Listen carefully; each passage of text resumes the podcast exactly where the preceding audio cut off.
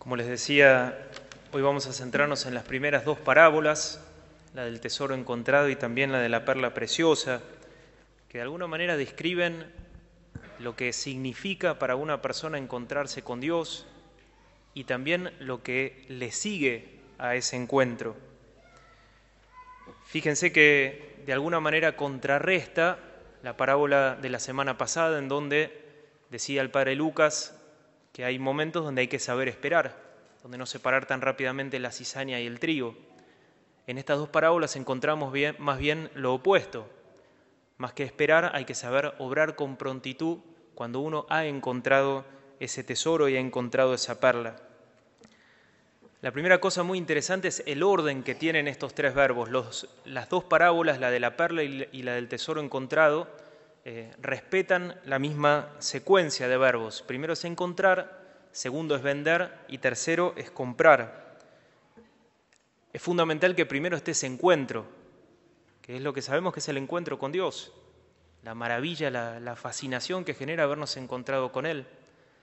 No se puede entrar en la negociación de vender y comprar, o no hay fuerza para vender y comprar cuando no ha sucedido todavía ese encuentro.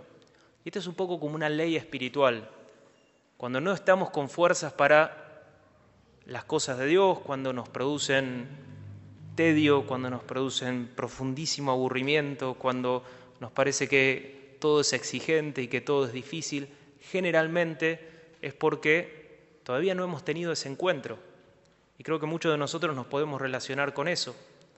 Antes de encontrar al Señor cara a cara, antes de descubrir su amor, las cosas de Dios nos parecían bastante pesadas, tediosas, aburridas.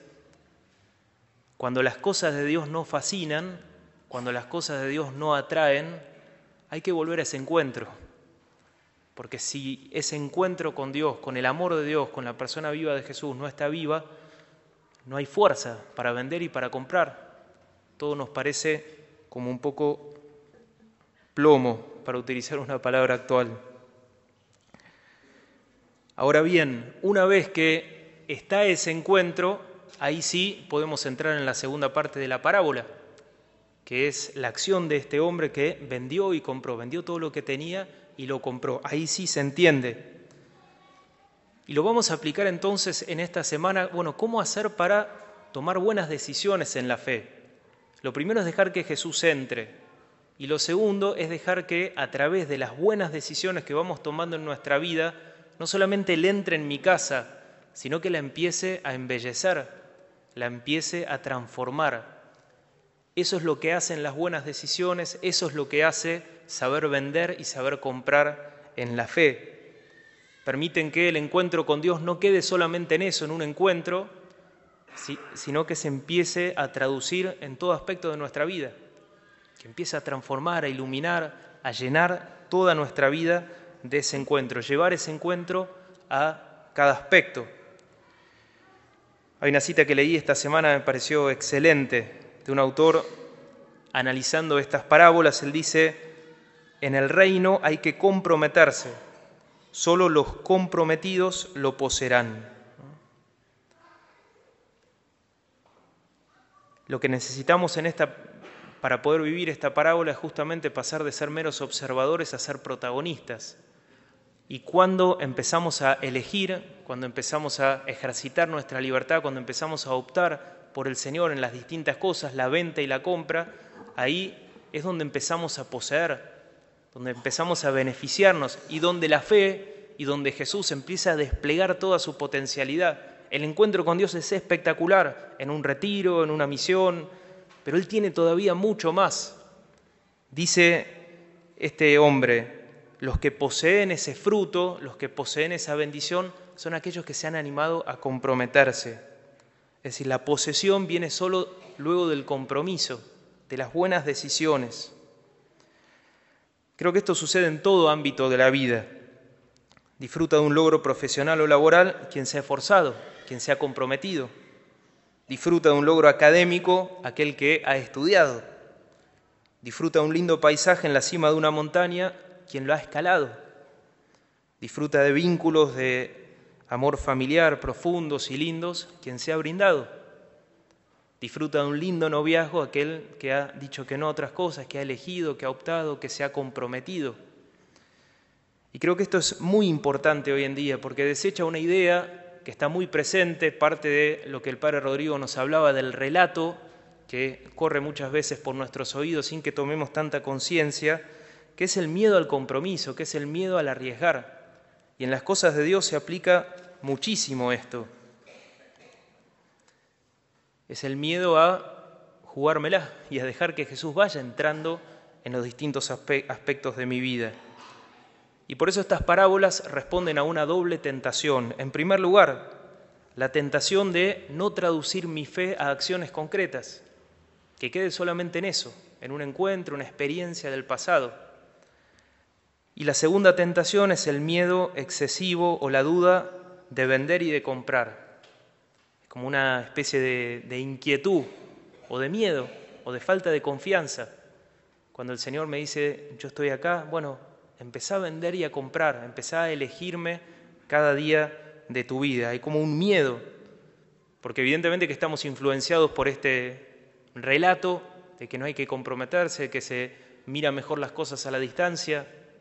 Más hoy en día, no sé si ustedes están de acuerdo, pero yo veo que personas que empiezan a elegir en, cosas particulares la fe, enseguida se les pone el título de fanáticos o algo por el estilo. El otro día me decía un hombre grande además, que dejó un partido de fútbol por ir a un retiro espiritual una vez en el año y tuvo que aguantar la parada delante de tantísimos cuestionamientos. O cuando una persona empieza a elegir ir a misa o empieza a rezar, es como si no solamente hay un miedo al compromiso, sino que hay un miedo a elegir por las cosas de Dios, como un relato que detrás de eso hay algo malo o hay algo excesivo o hay fanatismo o hay algo que no te va a hacer bien. Entonces, pero cuando empezamos a dejar a Jesús entrar en nuestra vida, nos damos cuenta que eso se tiene que traducir en acciones, que tiene que ir entrando. ¿En qué ámbitos creo que esto se aplica especialmente? Les propongo tres. En primer lugar, creo que elegir a Jesús, vender y comprar, se aplica en primer lugar a los tiempos. Cuando nos empezamos a decidir a dedicar tiempos para la oración, con lo importante que es tener un tiempo que hoy en día, con lo valioso que es el tiempo, es verdaderamente tenés que vender algo, separar un tiempo que dedicabas a otra cosa y empezar a dedicarle al Señor, incluso a venir a misa, implica una decisión, hay que vender algo, hay que dejar la casa el domingo y para uno, si venía no acostumbrado a eso, se vive así como una elección, hay que vender y comprar. Para algunos que vienen caminando hacia, hacia más adelante puede ser tiempo para voluntariados, tiempo para dar a los demás. En primer lugar, el tiempo, ahí se aplica de modo concreto esta dinámica. En segundo lugar, como decía el padre Lucas la semana pasada, hay veces que la cizaña hay que removerla de nuestra vida porque no permite que el buen trigo dé fruto. Y en esto también el Señor nos, nos va mostrando, nos va fortaleciendo y nos va diciendo, esto está de más, animate a vender esto que no permite una vida más plena, una vida más llena de Dios. Y en tercer lugar se aplica a veces a decisiones concretas que el Espíritu Santo nos va mostrando en nuestro trabajo, en nuestra familia. El Señor nos habla y a veces lo sentimos así. El Señor quiere que venda algo y que comience algo nuevo.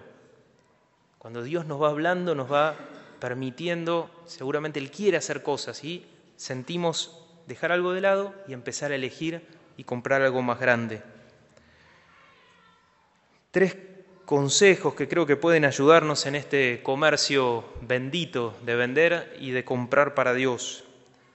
En primer lugar, el primer consejo para poder hacerlo en esta semana, pedir la ayuda del Espíritu Santo. El Espíritu Santo es el que nos ayuda a saber qué vender y qué comprar. Porque en esto no hay una ley genérica. Y esto es lo que es apasionante de la fe y lo apasionante que es el camino espiritual. El Espíritu Santo para cada uno de nosotros tiene pensado un paso distinto. Por eso fíjense que dice el Evangelio que eh, el reino de los cielos se parece a alguien que toma de lo viejo y de lo nuevo. Hay caminos ya andados que son válidos para todos. Seguro que el Espíritu Santo nos va a llevar a la misa, nos va a llevar a la oración, si queremos que Él vaya entrando más en nuestra vida. Pero a veces hay otras cosas nuevas que dependen solamente de mi situación. Pedir el Espíritu Santo. En la primera lectura leíamos que Salomón, que fue un rey joven, que asumió siendo joven, le pidió una cosa al Señor, es la sabiduría, el discernimiento, para saber escuchar la voz de Dios. Esto lo necesitamos para saber qué vender y qué comprar, porque podemos pecar por demasiado tímidos, por no arriesgar, por demasiado calculadores, y también se puede llegar a, uno se puede llegar a equivocar por pasarse de mambo, ¿no? me voy al África mañana, empiezo a misionar, empiezo a evangelizar, me pongo una, mesa ahí delante de la plaza, empiezo a hablar de Dios a todo el mundo. Bueno, ¿cómo sé cuál es el punto? ¿Cómo sé para no, no, no hacer cosas que todavía Dios no me pide? Pero a su vez, ¿cómo responder a aquellas que sí me pide? Pedir la gracia, la luz del Espíritu Santo.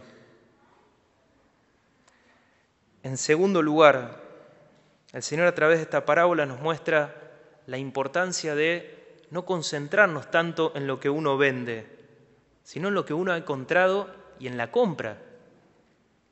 Nadie hace un negocio de vender algo si no hay algo más grande detrás. Y muchas veces así obra el maligno adentro del alma. Agranda lo que uno deja y achica lo que uno gana. Pero podemos mirar hacia atrás en nuestra vida, cada vez que hemos elegido por el Señor, cada vez que hemos tomado esas buenas decisiones movidos por la fe, el fruto sobreabundante. O sea, la tasa de devolución de Dios es 100 veces más. No conozco a nadie que esté dispuesto a pagar una tasa así. A medida que vamos experimentando que Dios es buen pagador, cada vez nos entusiasmamos más. Entonces en cada decisión no mirar, uh, tengo que dejar esto, uh, tengo que, sino qué bueno lo que voy a, lo que voy a recibir. De hecho dice que vende todo con alegría. Si no, no, es el Señor que anda ahí queriendo complicarnos la vida, sino que es el Señor que viene justamente para solucionarnos la vida, para alegrarnos la vida, para transformarnos la vida. Pero necesitamos esa confianza, mirar lo bueno, mirar todo lo que Dios me va a dar a través de cada decisión que vaya tomando movido por la fe. Y en tercer lugar, el tercer consejo, no demorar. Esta persona ni bien encontraron el tesoro, rápidamente tomaron esa decisión, no demorar. Decía San Agustín, temo al Señor que pasa y que no vuelve. Como un cierto temor que él tenía de, de no responder con fidelidad.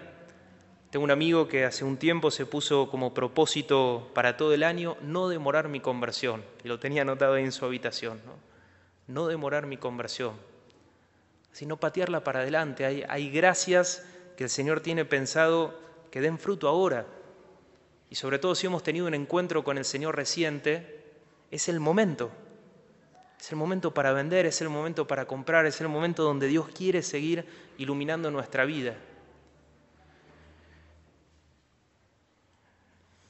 Los invito a terminar haciendo una oración que compuso el cardenal Newman era un momento en donde él empieza a tomar conciencia de que tenía que tomar una decisión muy importante en su vida, movida por la fe. Y hace esta oración que los invito a que la, la podamos hacer, la podamos apropiar interiormente. Si nos ayuda podemos cerrar los ojos y vamos a asumir esta oración y darle corazón y palabra a aquello que nos dice el cardenal Newman. Guíame, Señor, mi luz en las tinieblas que me rodean. Guíame hacia adelante. La noche es oscura y estoy lejos de casa. Guíame tú. Dirige tú mis pasos. No te pido ver claramente el horizonte lejano. Me basta con avanzar un poco. No siempre he sido así. No siempre te pedí que me guiases tú me gustaba elegir yo mismo y organizar mi vida, pero ahora guíame tú.